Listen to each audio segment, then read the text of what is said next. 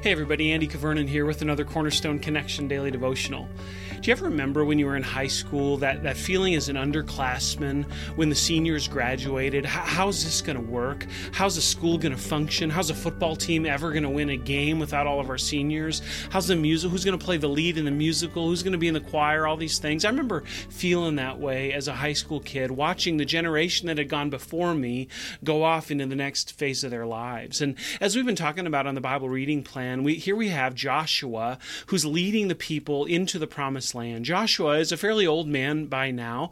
It was 40 years earlier that he was one of 12 spies who went into the promised land from Kadesh Barnea to spy it out. And he's one of the two out of the 12 who came back with a favorable report. Thus, Joshua establishes himself as a man of faith. But for 40 years, he continues under the tutelage of Moses, this great leader of Israel. And now it comes time for Joshua to lead the people into the promised land. And of course, Moses has passed away. He's no more. He doesn't go into the promised land with them. And here's Joshua leading these people. And we get to Joshua chapter 5.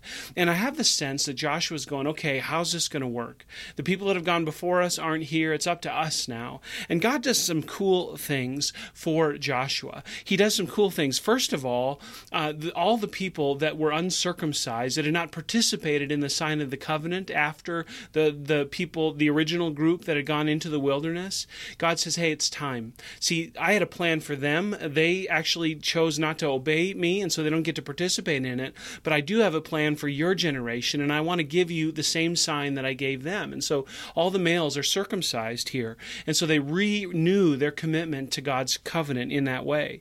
They also celebrate the Passover. They remember what God had done, and they institute Passover in the land. That's really cool. And then here, there's this really vivid, great episode that I want to read to you from Joshua chapter 5, verses 13 through 15. And I want you to see what the Lord is doing here for Joshua, for this new generation and this new leader of this generation. It says, "When Joshua was by Jericho, he lifted up his eyes and looked, and behold, a man was standing before him with his drawn sword in his hand. And Joshua went to him and said to him, 'Are you for us or for our adversaries?' And he said, 'No, but I am the commander of the army of the Lord. Now I have come.'" Don't you love that? Here, this theophany, I think this is likely a theophany, God manifesting himself to Joshua, perhaps even the second person of the Trinity, Jesus. Either way, here's this representative of God, maybe God himself, who comes to Joshua, and Joshua's floored, and he sees the dangerous situation that he's in. Friends, God's holiness emanates from this angel of the Lord. And so here Joshua looks up and he goes, "Are you for us or are you for our adversaries? What side are you on? I got to know, because if you're not on our side, I am taking off. I'm terrified."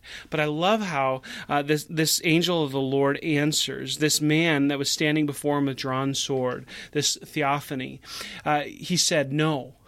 Joshua says, "Are you for us or against us?" The man says, "No."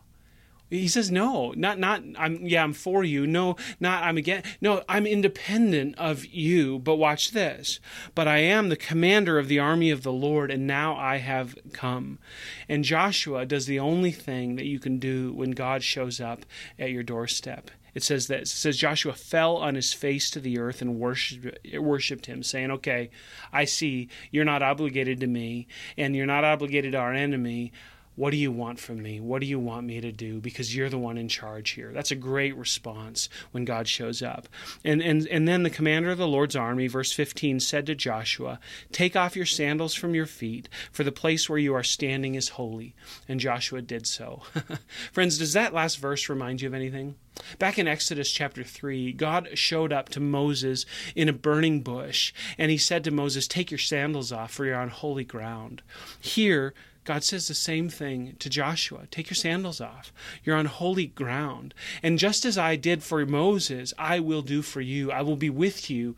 I will go with you. You can trust me. Yes, this is a new generation. Yes, there are some new responsibilities. I want you to go into the land and take over, conquer the enemies, vanquish them. Their time for judgment has come. And I called you to do this, Joshua. But the key thing is still the key thing. It's me that's going to supply the power." That's what God says to Joshua. Friend, maybe you're in a situation in life where you're wondering, is God going to show up in the same way for me as he did for my parents? Or maybe, is God going to show up the same way for me as he did for my mentor, the person that led me to Jesus, for our church the way it used to be? Is God still going to show up in our present and in our future?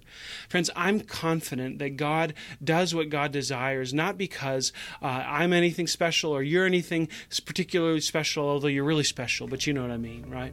He does what he does because he supplies the goods. He supplies the power.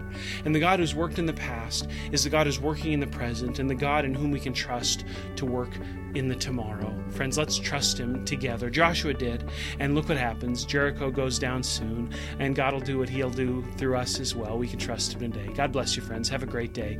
And Lord willing, we'll see you again soon on the Cornerstone Connection.